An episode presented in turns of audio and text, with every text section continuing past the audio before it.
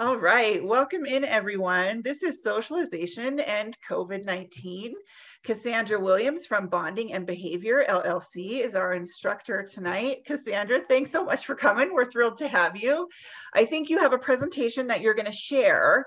Um, Cassandra's usually, we usually just have it like a, like a conversation, guys. So if you have questions, put them in the Q and A and we'll answer them as we go. Cassandra's presentation is uploaded in the handout tab of the classroom as well. Cassandra, thanks for coming and take it away.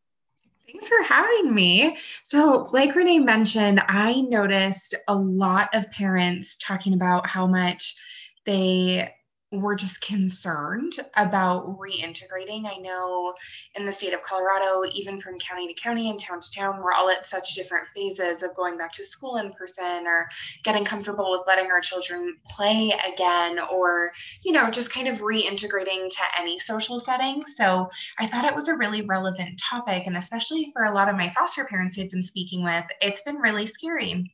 You know, if you got a placement at the height of the pandemic, or you really haven't gotten used to your kiddo outside of the pandemic, or even, you know, if one of your placements was an infant when all of this started and all of a sudden we're coming towards the end of this pandemic, hopefully with vaccines rolling out, and you're exiting with a toddler. So I think it's just such a unique time to be a parent, let alone an individual. And then you add fostering and adoption on top of all of this. And oh my goodness, it's just a lot. And so my hope is, as we talk today about socialization and the pandemic, how it's impacted our kids and just catching up to whatever our new normal is going to be, is that I'm able to offer some reassurance to you all as far as what socialization actually is and what is the developmental impact. Um, like Renee mentioned, I love to have conversations, and I notice it's a much smaller group tonight than what we typically have. So I think that's all the more reason for us to be able to engage. I just notice usually other people's questions are the area where we're all able to really learn the most. Um, and especially just with the unique group that we have of foster parents, you guys have such a unique breadth of knowledge that it always seems to be helpful to hear from each other too. So please do access that chat or the Q and A portion as much as you would like. I'm very open to it. And I'm gonna go ahead and attempt my screen share now. My PowerPoint's not always super conducive to this at first, but we're gonna get there.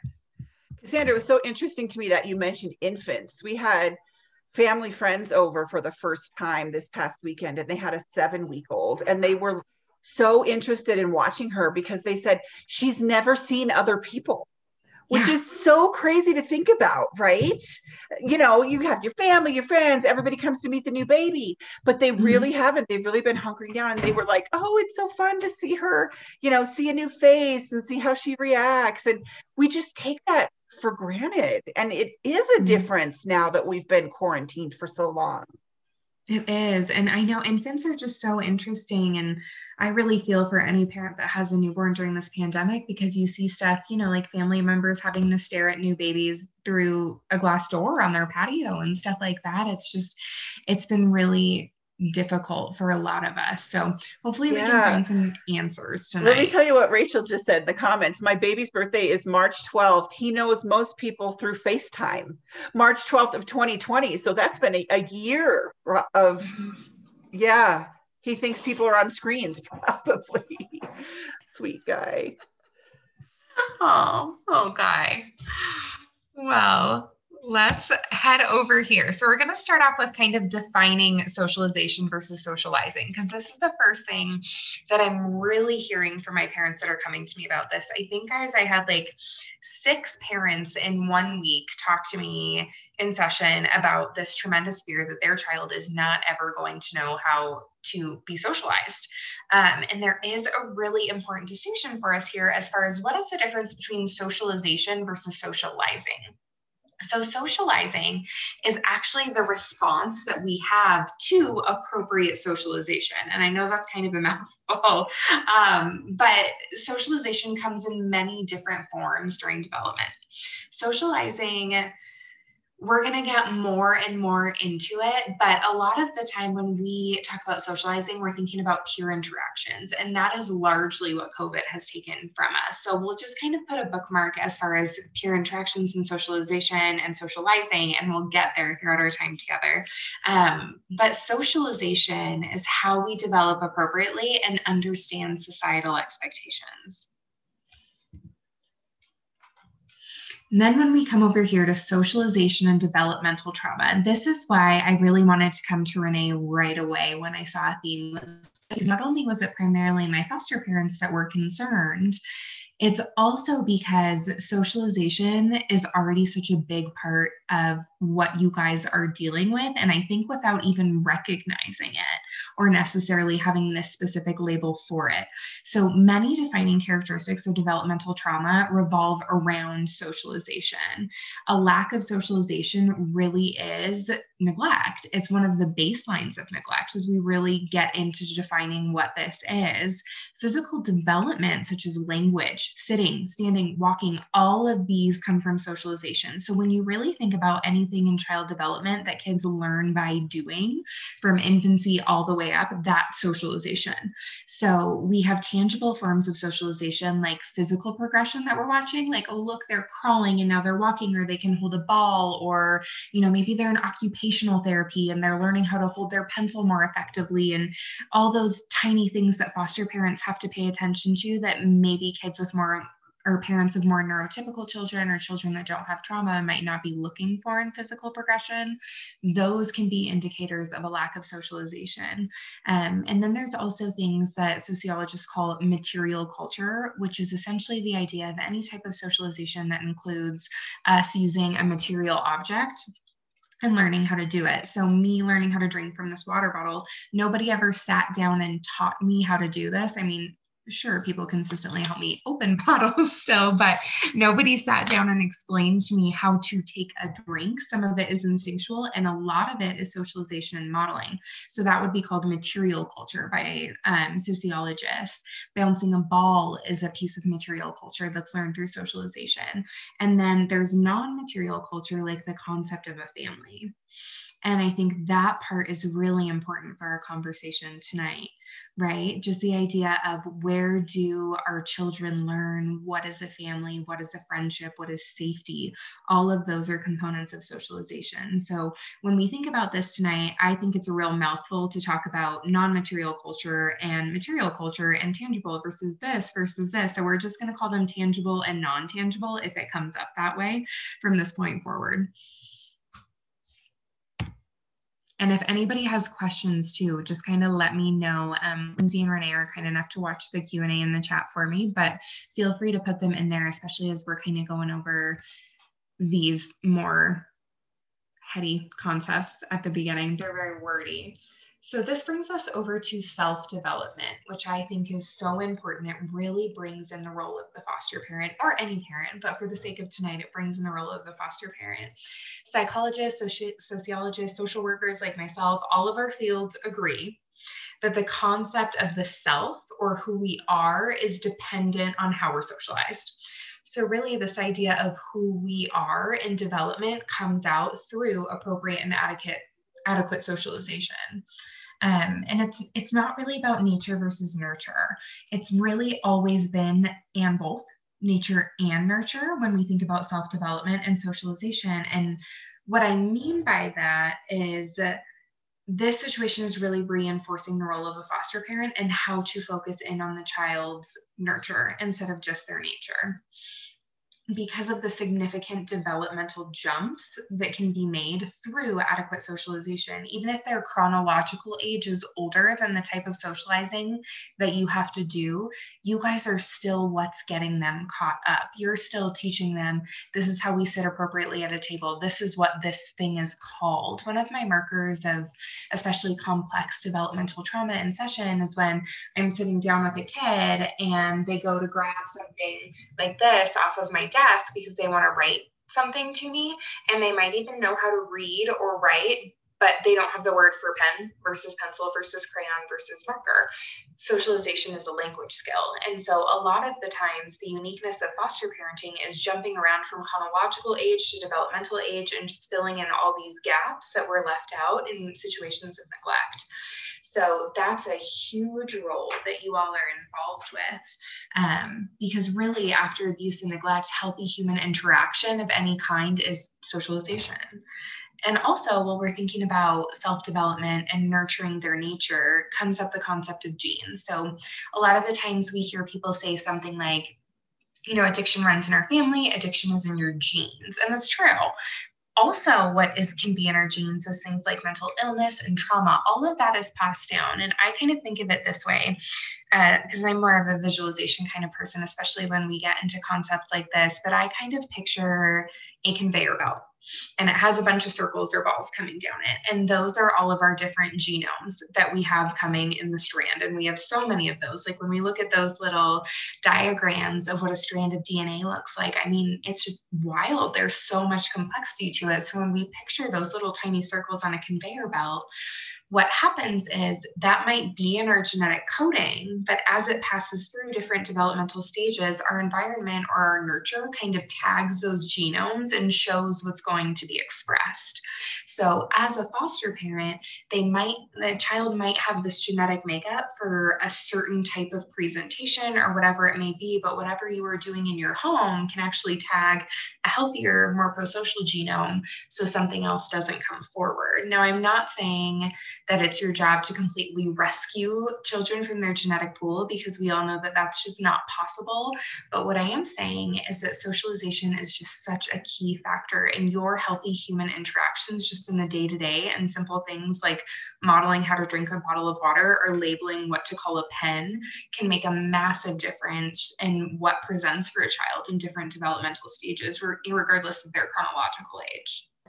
No, that's encouraging, actually, because we know that trauma, particularly pre prenatal and early childhood, kind of rewrites our D N A a little bit, or overwrites our D N A.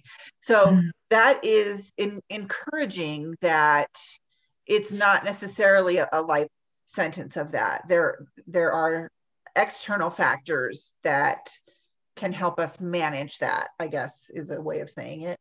Yes, absolutely. Good. Well, I'm glad that it's encouraging. So we come over here to family socialization, which is really what I've been hinting at this whole time. And really all we've been allowed to do for the last year is family socialization for a lot of us. Um, so Uh, family is a child's first lesson and really what it takes to be socializing. So for some of us, we were going back to basics and just getting back to core concepts in a way over the last year. This is where a child becomes a member of a functioning group. So it's not just that they're a part of a family, but they get to learn how group dynamics function, which is why, and this could be a whole different training, but just kind of this idea that we tend to act out our role that we were in in our family of origin and other relationships until we kind of work on our own stuff. Like you might notice that about yourself, that, you know, at home, you might have been the golden child as a kid, and you were the child that always like came through and got stuff done. And then all of a sudden you're in a small group project and you're the one carrying the workload, stuff like that. So a lot of how our family functions as a group teaches us how to socialize in group settings later on. But beyond that, our shared values, religion, culture, all of this give a reassuring structure to a young child's experience. Developmentally, trust of the family is crucial for a secure and confident child. So what we're really hinting at here is the role socialization plays in attachment. Um, children learn to trust as they watch you and your extended family show love, anger, joy, sadness, how to celebrate, how to disagree, how to fight, how to work, how to play. All of those things are learned as they are watching you interact with each other and interact with the world around you. And now you'll notice I mentioned extended family, but that doesn't have to literally be extended family. That's whoever your community is, COVID or not, what you are doing to engage with people in your day-to-day that are in your circle, people, you know, maybe they're from your church, maybe they're from Foster Source, maybe they're really good friends that you've had for a long time, or a neighbor that you've been standing outside talking to you when you need someone to interact with. Although these aren't necessarily typical outings or things that our children would have observed, or ideally that they would have observed without COVID, there's still these tiny interactions or lack thereof that kids are observing and learning about just by being a part of the family system.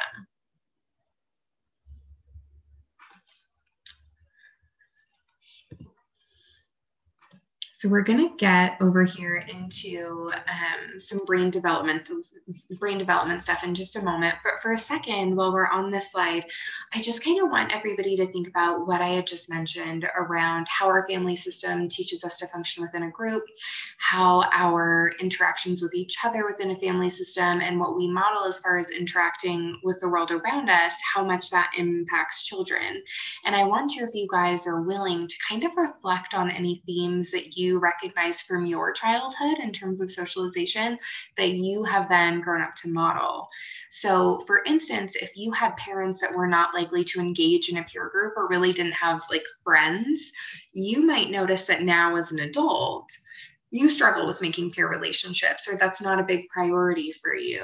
Or maybe it is a huge one, because as with anything from our childhood, we find things that we love and there are things that we don't like. And sometimes we're parenting in model of that. Sometimes we're parenting the antithesis of that. And sometimes we're finding that healthy in between. So I want you guys to just kind of think for a moment about anything that you experienced as a child that you can now kind of reframe as part of your socialization that might might be impacting how you function in your family system or your parenting now.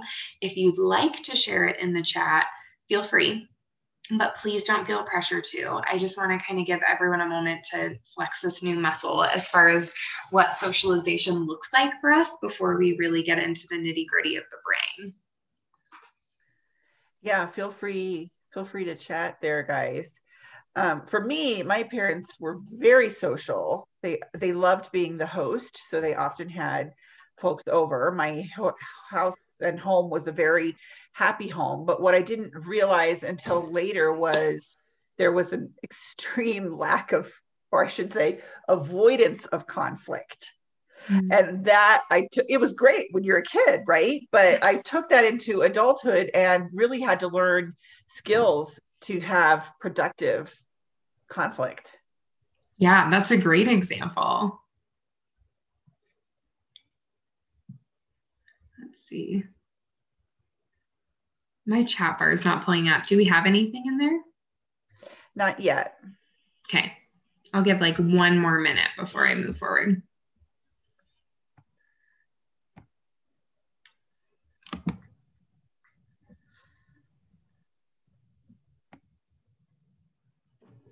Somebody said, I am my mother. Uh, I hear you. Same. As an adult, I have learned to not brush things under the rug, like Renee said as well. Yeah, maybe that was kind of generational with when we were kids, but yeah, you, it was definitely a learned skill. Um, mm-hmm. Someone says, I'm fairly certain my adoption had a role in my behavior as a teen. Mm. Um, someone else said I had five younger siblings, and I think my socialization was very different from them since I was given more responsibility. Absolutely. To both of those, um, adoption would definitely affect behavior as a teen. And mm. we, I didn't even think of that, like um, birth order roles and responsibilities that were given. Mm-hmm. Yeah, birth order is such an interesting thing. And for some people, the stereotypes around birth order are very true. And for some people, they couldn't be less true. And that's where I think it's so interesting too, where we get into kind of those therapeutic theories of family roles that I kind of mentioned earlier, because a lot of the time you'll see the majority birth order wise line up with different like roles that have been carved out. And then sometimes you just kind of get a wild card where people really surprise you. So I think birth order is huge in socialization and just impacts so much how we learn to function within a group. For sure. And I think for our generation, I would kind of say gender roles as, as well. And I mean, oh, yeah. That was definitely the case in my family and is to this day. I have two brothers, no sisters. And guess who plans everything whenever there's a gift that it's time to give mom and dad, you know, it's, mm-hmm. it's me. Um, Kevin added, and he's right, early neural pathway formation was not optimal. Um, this is going back to how adoption um, affects teen behavior. And that's what I was saying earlier, is that, you know, that, that D N A formation, even pre prenatally, you know, and that's, I think that's what's um, challenging when we're fostering um, children from trauma, any, really anywhere we go, but particularly schools or other, other parents who don't mm-hmm. understand that. And they think, well, how could that still affect them? Yeah. They weren't born yet, or they were so young. Um, but I tell you, once you step into foster care, you, you understand it. Mm-hmm.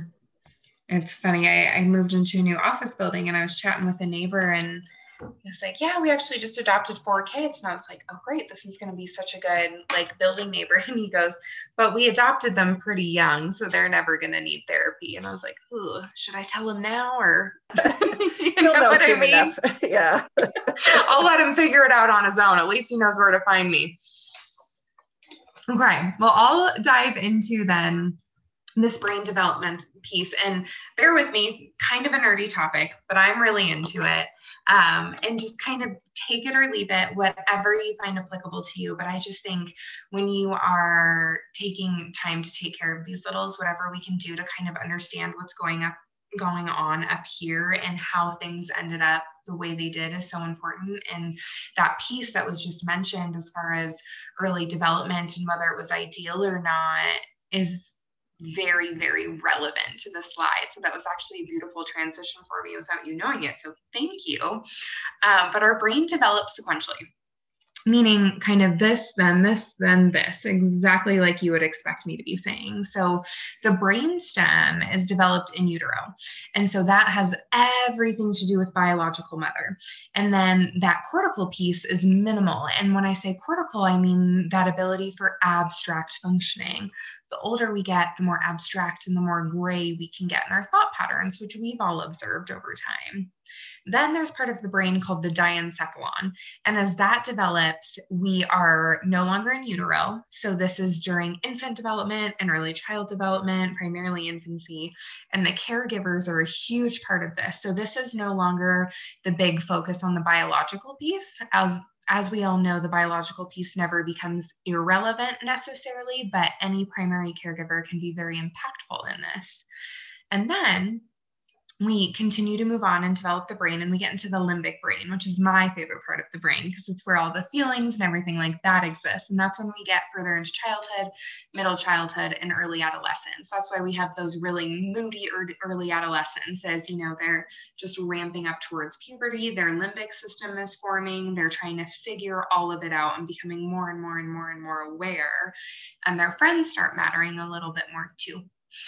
And then lastly, we get over to the neocortex, and that is the part of our brain development. It's very cerebral, it's very thought-based, all those kinds of things that our peers have so much to do with. So you guys might have heard that anecdote that's really common when you're talking about mental health, where people talk about the stage in human growth and development where friendships actually become more important than the parental role. I would argue back on that one, and I would say both are equally as important to adolescents, both peers and parents. However, teens are just more easily influenced by their peers. You know, they they care more what they think and want to comply with them.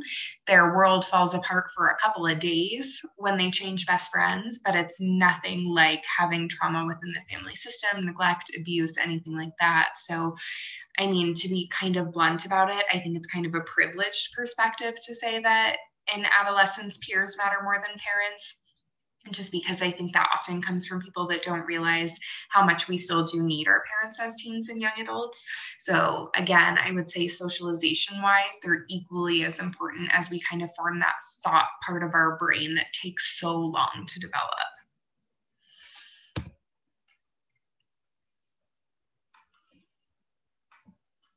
Okay, and then continuing on to this, the importance of peer interaction in typical settings. So obviously with COVID, typical settings has not been what we're all dealing with, right? Um, but early peer interactions influence our relational capacity moving forward. a quality of a peer relationship is most directly linked to the child's own behavior. That one I find really heavy for foster kids, because really what this is talking about is natural consequences. When we think about in early childhood through middle childhood, so I'm talking like preschool through elementary, a lot of the time, the way kids are treating other kids is because of that kid's own behavior. They don't have what the teens have yet, as far as that neocortex, where they're kind of like picking them apart and noticing, you know, social hierarchies and stuff like that. So it really is like, no one plays with that kid because that kid bites everyone. But then for us as people that love the kids that are biting everyone, it's really hard, because although we can understand appropriately in socialization why they're weeding each other out, it's still hard because we can't sit down with a four-year-old and explain that their classmate bites them because their home life is hard, right? That's just too difficult. And that's what I think is really important for understanding what's going on for our littles with COVID nineteen, because they are going to be, you know, either included or excluded with peer groups based on their behavior. So those of our children that are having a harder time reintegrating in bigger settings, it will continue initially to be harder if their behavior is really aggressive, mean, those types of things. That said, the way we combat that is slowly integrating them into these settings, having more one-on-one peer interactions, practicing these engagements, and most importantly, kind of looping things together, making sure the culture that we're setting up in our home and our family system sets up boundaries and roles that are conducive to their success in social settings. So although they might not have as much practice, we can still give them the foundation that they need. Cassandra, can you help us with when you when our child is kind of the one who's had the more challenging behavior, maybe mm-hmm. some of the kids are kind of pulling back a little bit, like you're explaining here. What, mm-hmm. where is the balance as far as kind of sharing a little bit with their parent where mm-hmm. that behavior is coming from in an attempt to, like you're saying, try again? Yeah, without, I think we- you know, sacrificing their privacy or their story that's not ours to share.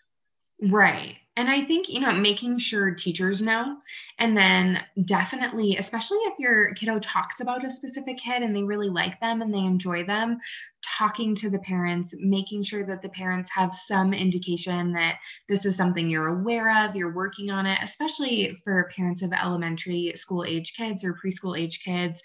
Coming from parent to parent, being like, oh, I own that, my kid does that, really puts the other parent at ease and makes them more likely to encourage their kid to play with other children.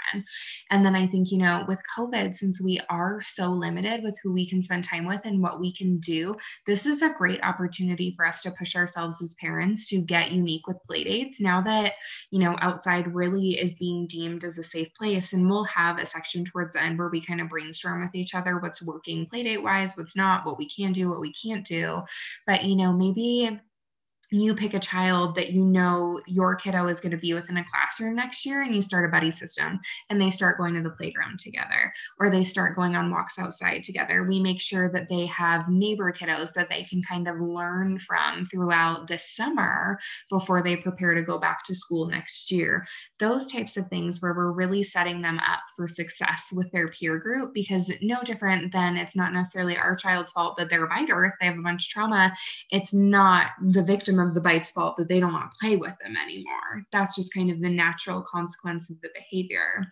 Furthermore, working on our end, like, hey, just so you know, Aubrey, it's my daughter's name, might not want to play with you tomorrow because you did bite her. So maybe we could try saying sorry to her and being nice to her tomorrow, because that probably made her feel scared. You know, having those types of conversations with our children after they do that, so that we're evoking that empathy, we're explaining. And then, you know what, say Aubrey is still a real jerk, even if your child does apologize, then they were at least prepared for it. They're not shocked and stunned and confused why no one wants to be their friend for a day. Does that help at all? Yeah, that was super helpful. Thank you. Absolutely. Um, kindergarten behaviors and interactions can be a clear indicator of what's going to happen for your kiddo. So if COVID hit during kindergarten for your placement, I am so sorry. because I'm about to tell you this and then you're going to go, well, we didn't get that this year. Um, but essentially it comes out in play, and we're going to get into this a little bit more, but there's a type of play that we call multifaceted or complex play versus parallel play. And again, I'm going to get more in depth with this as well, but if a kindergartner can engage in complex play, meaning they aren't just parallel, they're not just sitting next to their friend playing with the car while their friend plays with the car, they're actually sitting with their friends and these are their two cars and this is where they're going and there's a driver in the car and that's this driver's name and this is this driver's name and he's in a hurry to get here and he's in more of a hurry because they're racing, and it's that kind of engagement and there's a storyline and there's imagination. Typically, regardless of other behaviors that kids have, if they can do that, they are going to be more successful in peer interactions for the rest of school. So that's a little hope. Even if you've got the biter, for our example, if they can kind of engage in that multifaceted play, we have somewhere we can go with that. So that is something that I would suggest if you're working with that preschool age group, parenting that preschool age group, that you really work on that multifaceted play. And I'm not saying force it, but what I am saying is really encourage that type of play. If you see it with siblings, if they see it, if you see it when they're playing with you.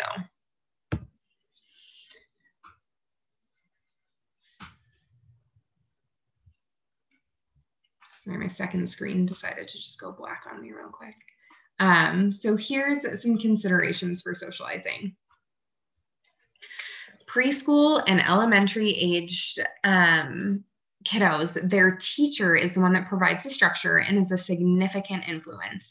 So for preschool and early elementary age kiddos, um, and then all the way through elementary, a big part of their appropriate socialization actually is not the peers. It is the teacher, because they are creating another functioning group. They are creating a new set of boundaries. They are creating a new set of norms and cultural things. And they have those tangible and non-tangible components that we were talking about. And that's what the children are learning about. That is who they're looking to. Their classroom teachers, paraprofessionals, aides, people that are offering them the structure and that are setting the boundaries and laying this foundation for the social landscape. That is who is really influencing these kids. So ironically, the foster parents I've spoken to that are the most concerned about their child's socialization are in this age group. So it's actually the age group that cares more about interacting with their caregiver and learning from them and being influenced by them that have the parents that are the most concerned. And then we're going to come back around to this play piece. So children in preschool through first grade are most likely to engage in parallel play. So like I said earlier, if in kindergarten they can do a little bit of that multifaceted play, that's great. However, it's not atypical for children to shy away from that and stick to parallel play. So really getting into parallel play, what that looks like, right? From a trauma lens, not just a developmental lens, like I described, it's two kids playing cars next to each other. That's for more of our neurotypical, not necessarily experiencing trauma, that type of play. Parallel play, when there's been a lack of socialization, when there's been neglect, those type of things, like with anything in foster care and with trauma, increased frequency and severity. So for instance, in the past, I worked with a child and he was homeless for really his entire life until he was taken into care at around the second grade level. When he got into play therapy with me, he did not want me to play with him because he did not know how. So if you would have watched our sessions, you would have been like, Cassandra is the world's laziest therapist ever, because it would have looked like I, you know, I'm sitting next to him. I might be just like drinking my water. A lot of my kids need music to play because they kind of like co-regulate with music. So typically if you're in my office and I have a kid under the age of ten, Kids Bop is on because they really do. They just like bebop and regulate. So it might look like I'm just scrolling on my phone, like looking at my favorite Kids Bop music or writing notes during their session, because children that have a lack of socialization because of how they have been neglected have never been engaged with in play. They can watch a YouTube video with me like nobody's business, but they don't know how to play house. They don't know how to engage with my stuff in the sand tray. They don't know how to make their Barbie talk to my Barbie. They know how to make their Barbies talk to each other sometimes, but they want me to watch. But slowly over time, as they get more comfortable with me and I model sometimes in my own play what I'm doing, they'll engage with me and they'll interact. So it might seem like a child in your home doesn't want you to play with them, sit with them anyways, watch them anyways, look like a lazy parent that's just sitting next to them and doing nothing, even though it feels really weird and you could be doing laundry or something, just watch. And then slowly make comments like, oh, he was really nice to her, or wow, your car is really fast, or you look really happy when you play kitchen. Maybe sometime I could try. Just kind of those slow lead-ins to work your way into that multifaceted play with them, because it's going to set them up for so much success with their peers. Because like our last bullet point said, that's going to become gradually more important kind of from the second to third grade level forward. So we really want to work with our kiddos that chronologically might be there already, but in a lot of ways have never been given the time, attention, socialization to know how to play. And so again, taking this into COVID, COVID nineteen is actually giving us an opportunity to get them caught up in some ways, because they're at home more, they're playing more. We have opportunities to observe their play. And although it super sucks for us parents, we're in the teacher role. And so while we're within this teaching role, even though we kind of don't want to be, we are both the parent that's socializing them in the functioning group of the family system, and we're the influential teacher that we're talking about that is trying to guide them into multifaceted play. So that way, when they do re- into the school system, into playing with each other, into birthday parties, into all those things, they might just be that much more ready to actually do it the way that their peers do. And not that I'm trying to force them to be just like their peers. I don't want that to be heard either, but I do want them to set them up for success so they can engage in their peers, engage with their peers in a way that has some reciprocity for both them and the peers, so they can enjoy the relationship. Because I mean, if COVID nineteen has taught us nothing else, we actually, even the most introverted, shy one of us, we care about human interaction, and we love each other and need each other and need to be around each other. So if we can set up our kids to be more successful, let's do it, right? So then we I like have... that idea. Sorry, one second. I like that idea of just kind of those easy little sentences as you're sitting there watching them play. Mm-hmm.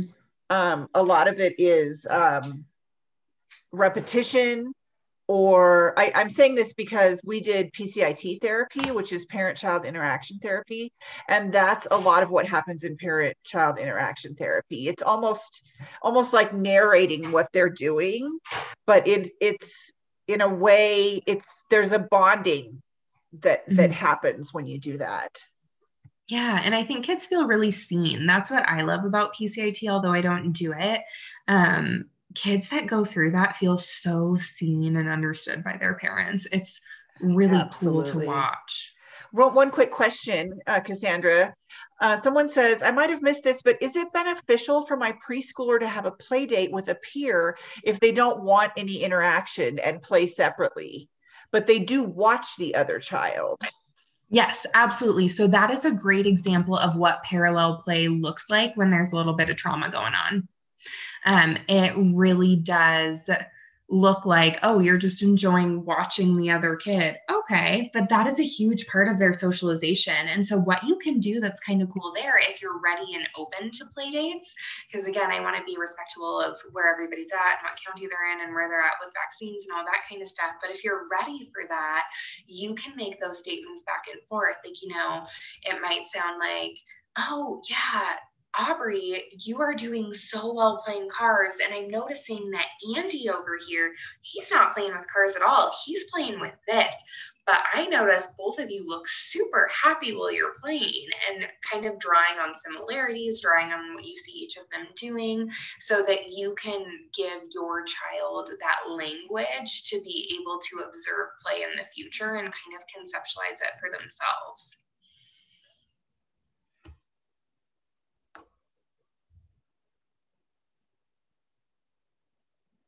I'm just checking to see if I got any other notifications up here.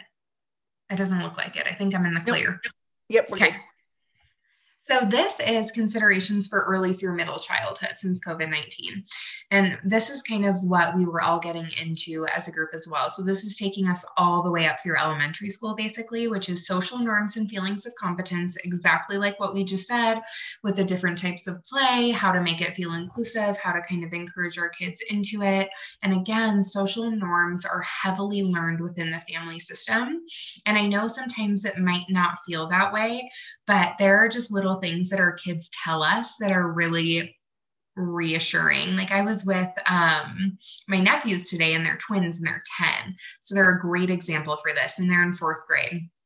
And they were talking about this kid in their class, and they were just kind of going off and they're venting. And they looked at me and they were like, who does that? And what this kid did was not that weird. He took a pen, he unscrewed it, and he dumped the ink everywhere and got a respect violation. I mean, great choice. No, would I be so mad if that was in my house? For sure. It was a red pen. But my sister and brother-in-law are quite clean. And so my twin nephews were appalled that this child dumped out pen ink on purpose, like just could not believe it and could not believe that the teacher could hold it together. So that absolutely came from the home environment and not the classroom environment. And then the funny thing too with kids is they start switching rules back and forth. Um, so my daughter's daycare and I have now stolen this, and now her preschool likes to say thumbs up and thumbs down choices, which I've I love it and I'm taking it. And so she would start coming home at like two years old and be like, those are real thumbs down, mama. And I'm like, uh-oh, I'm in trouble with my toddler right now. I love that. So they bring stuff home as far as the social norms that they're learning. And that's where their feelings of competence come to. Did I just fit in? Did I follow the norm the way I was supposed to? Self-advocacy. That is one thing that's really tricky during COVID nineteen, because as parents, we're burnt out, we're isolated, we're stressed, and we want compliance. Self-advocacy, though, sometimes means them pushing back on us or speaking up for themselves when we just want them to be quiet. So learning balance within your home of how to foster that self-advocacy and appreciate it while also getting the calm and the quiet that you need. I think I had a question pop over. There's here. A question for teens. Um, so I, I'll read it now. I don't know if you want to get to it now, but I, it's a great question. I have a teen who has missed the majority of his freshman year of high school. I don't know what he's like around his, his peers, and I'm nervous. Are there things I can do to feel out where he's at socially? Definitely. Our teen slide is coming right up, so we'll just finish here. Super. And then we'll get on over to the teen questions.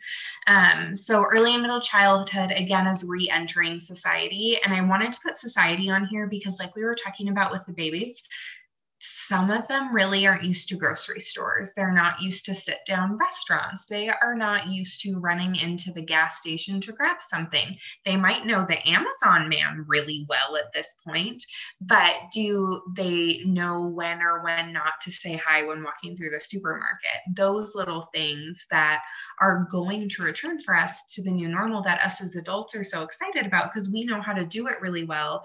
They don't know how to do. So kind of doing a mini social story for any setting you're going into that you think your kiddo could be unfamiliar with. Um, one foster parent I work with gave me a really lovely example. She's just very impressive in general, but she has a little guy that gets overstimulated by noise. They're going into a grocery store and she warned him, it might be noisy in here. He covers his ears.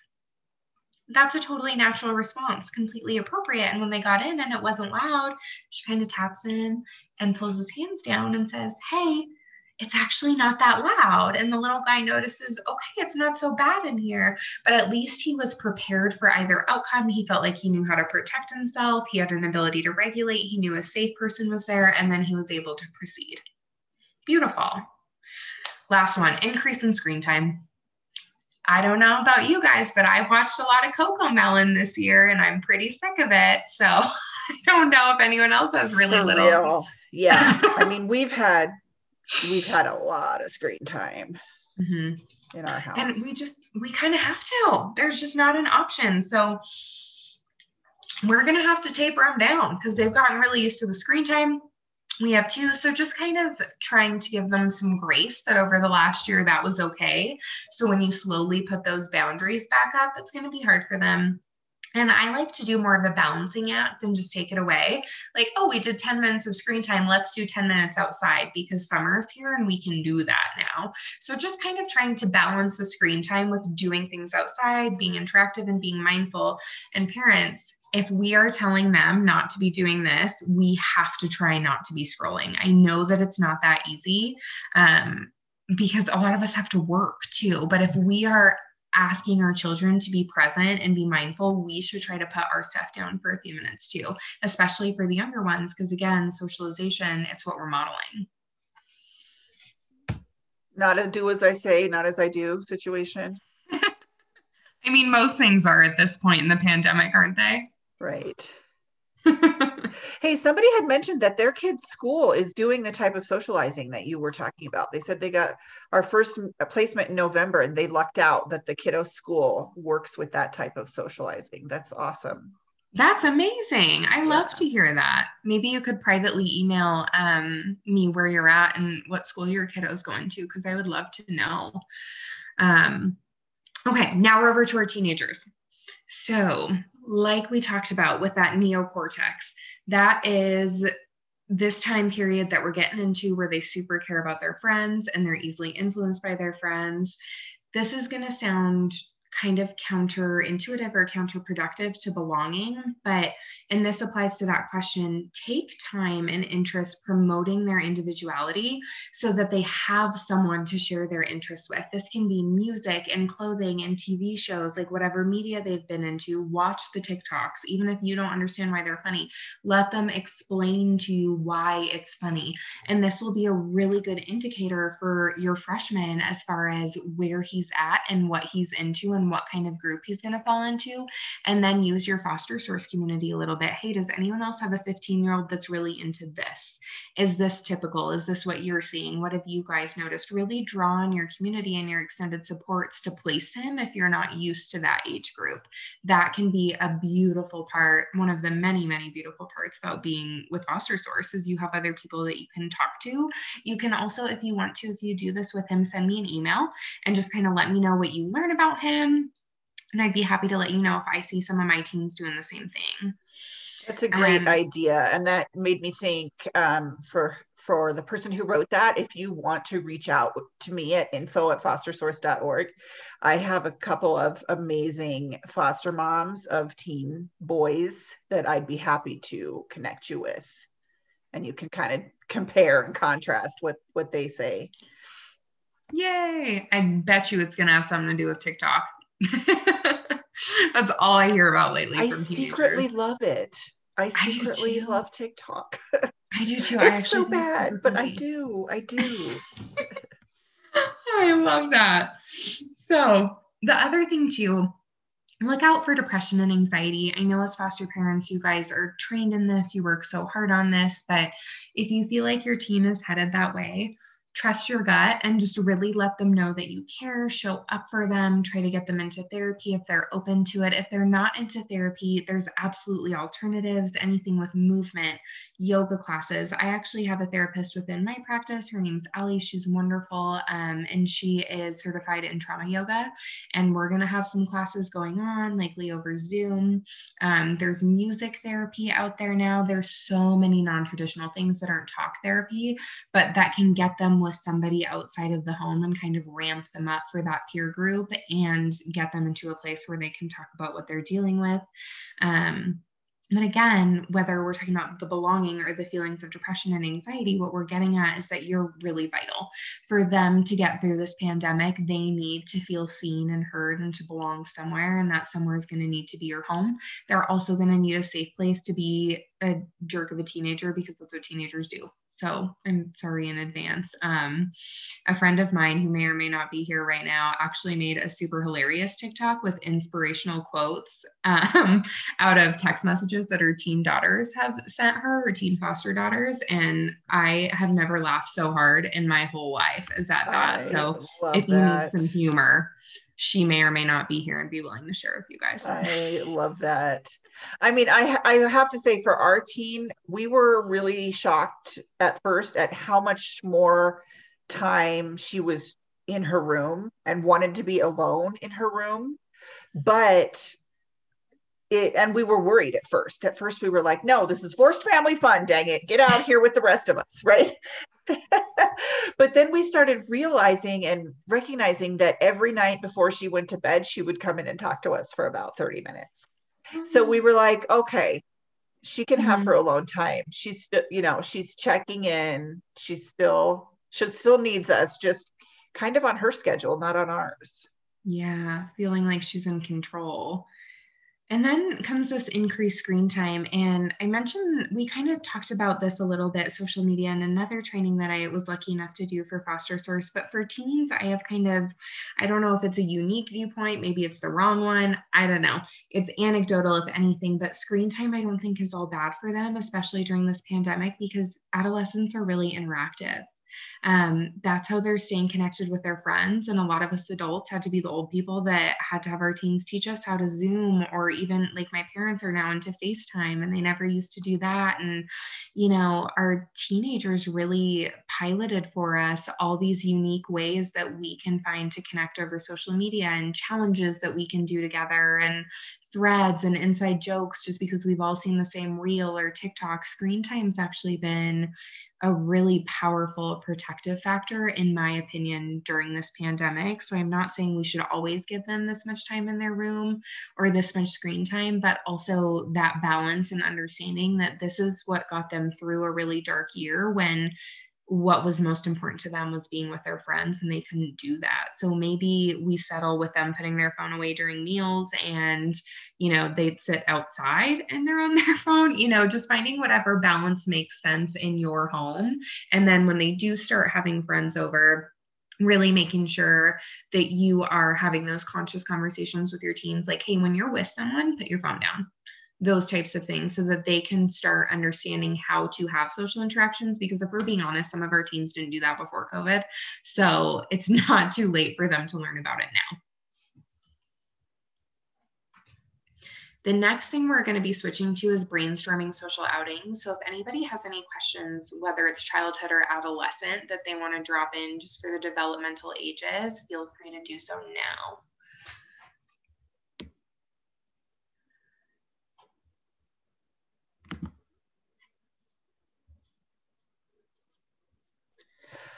I think you did a great job of what I always say my therapist does for me often, is just kind of giving permission, right? Giving permission mm-hmm. that we, we know we have increased screen time, and it's something that we generally feel guilty about, but mm-hmm. right now it is kind of a coping tool for, mm-hmm. for our kids and for us. So, yeah. so thank you for validating that. Absolutely. Okay, so here's kind of like my, my brainstorm that I've come up with. We just talked about leveraging virtual platforms. Then there's the bubble, um, which I know the C D C came out with. It's kind of like find your people, stay in your bubble. Outdoor activities are consistently proving to be very safe.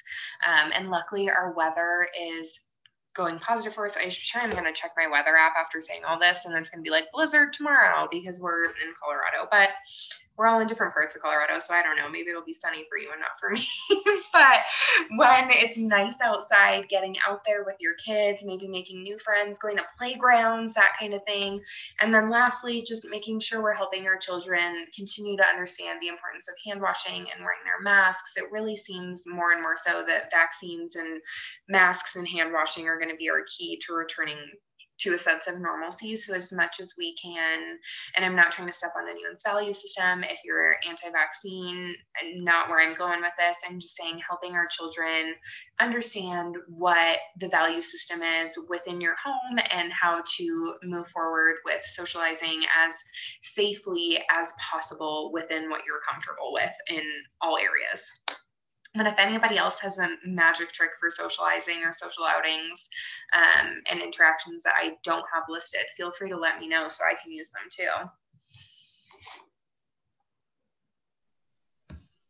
Yeah, it, we, what have you guys been seeing, if you don't mind sharing in the chat? Like for us, when we take our kiddo to the park, we usually go in a mask, but you know, it was outdoors and it's socially distanced. So we'll usually just talk to the other parents there, and they're usually like, oh, we don't, you know, we don't care or whatever, but we kind of just kind of go with whatever the general feel is of the group that's there.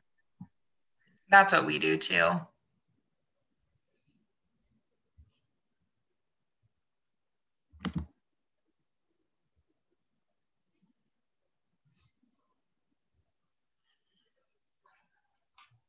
Okay, well, I'm gonna scoot over to my last slide, and then if we have anyone wants to use their last um, couple minutes for discussion on any of these topics, we can. But kind of in the same name as giving permission, I wanna offer some relief around socializing after COVID, which is children are adaptable. Um, maintaining this open dialogue is so important, knowing your comfort level and your county guidelines, not that those two things will always match up. Um, and then also those social stories I mentioned as you reintegrate, but mostly I labeled this children are adaptable because we have to remember in a lot of cases, this is harder on us than them in terms of having to wear a mask. Most of my kids don't really care about masks anymore, especially my teenagers. Like, I am lucky enough to have an office where I can be six feet apart. Um, and so since I work with a lot of trauma, I let kids take masks off if we are socially distanced. I know they have parents that are responsible, you know, that kind of thing. Um, And a lot of them forget that they're allowed to do that once they're seated and everything's sanitized, and they will keep their mask on the whole session because they're so used to having them on. You know, they're used to being on social media. A lot of kids are back in in-person schools. Um, everyone's just kind of figuring it out. My daughter loves to wear her mask. She thinks she looks like a doctor or a superhero. Um, and I back up both of those theories for her pretty heavily. She'll just like wear her COVID mask around the house sometimes. I'm like, all right. I think today it was COVID mask, shorts, no shirt, and a pair of winter gloves at one point. So she was really styling. But I love it. I mean, yeah. I, I have to say the way it was at first, I can't believe we're at this point now where like, cause I kept saying, there's no way my kid is going to sit with a mask all day. He does. It doesn't really faze him anymore, you know, mm-hmm. but it, it, it felt so awkward at first, but I just, I can't believe we're at that point, but I guess that's what a year does. Right. Mm-hmm. And I mean, it sucks that our kids have had to be that adaptable, but really they are.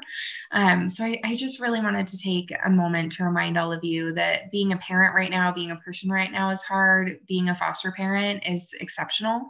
And you've, you continue to offer safe havens for children that need it, but especially now when home is really the only place they can be, just remembering to give yourself grace wherever you need it, because kids are adaptable and they're going to figure this out. That's not to say I'm not concerned with their emotional health, but I'm also concerned with yours. And I just want to remind you as parents that they're going to figure it out. They really are. And they're going to figure out reintegrating into the new normal as well, whatever that looks like.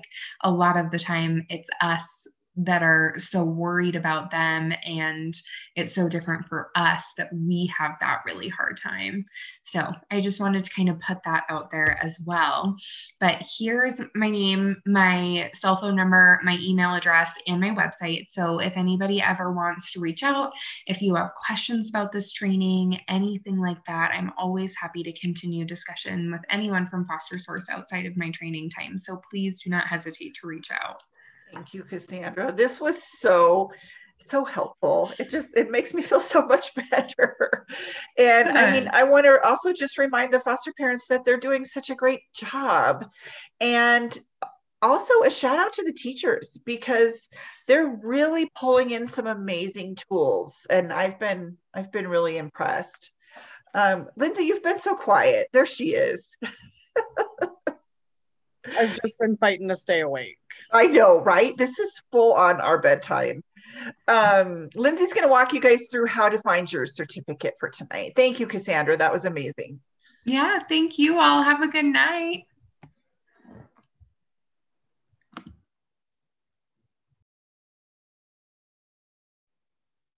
I don't know why you muted me, Renee. I accidentally stopped recording. So I, I, or I tried to, but it warned me. It's not, it didn't stop. Okay. Okay. So our verification code for tonight is social, all lowercase. Um, I just want to say too, if you emailed me that you were attending with someone else, I've already marked that you attended the webinar. So you're going to be able to go to the class on your dashboard and complete all the components I'm about to walk through. Can you tell Lindsay's from South Carolina? Say, no. say walk, say walk again. No. I know that's like your favorite word for me to say. All right. So now when you go to your dashboard and select the class, it should look something like this. You'll go over here and type in your code and submit. Get your pop-up that it worked. And then I know it says nine questions, but they're fairly brief survey questions. Please take the time to fill them out and do not follow my example. We greatly appreciate it, especially as we are trying to get more and more funding to better serve you all.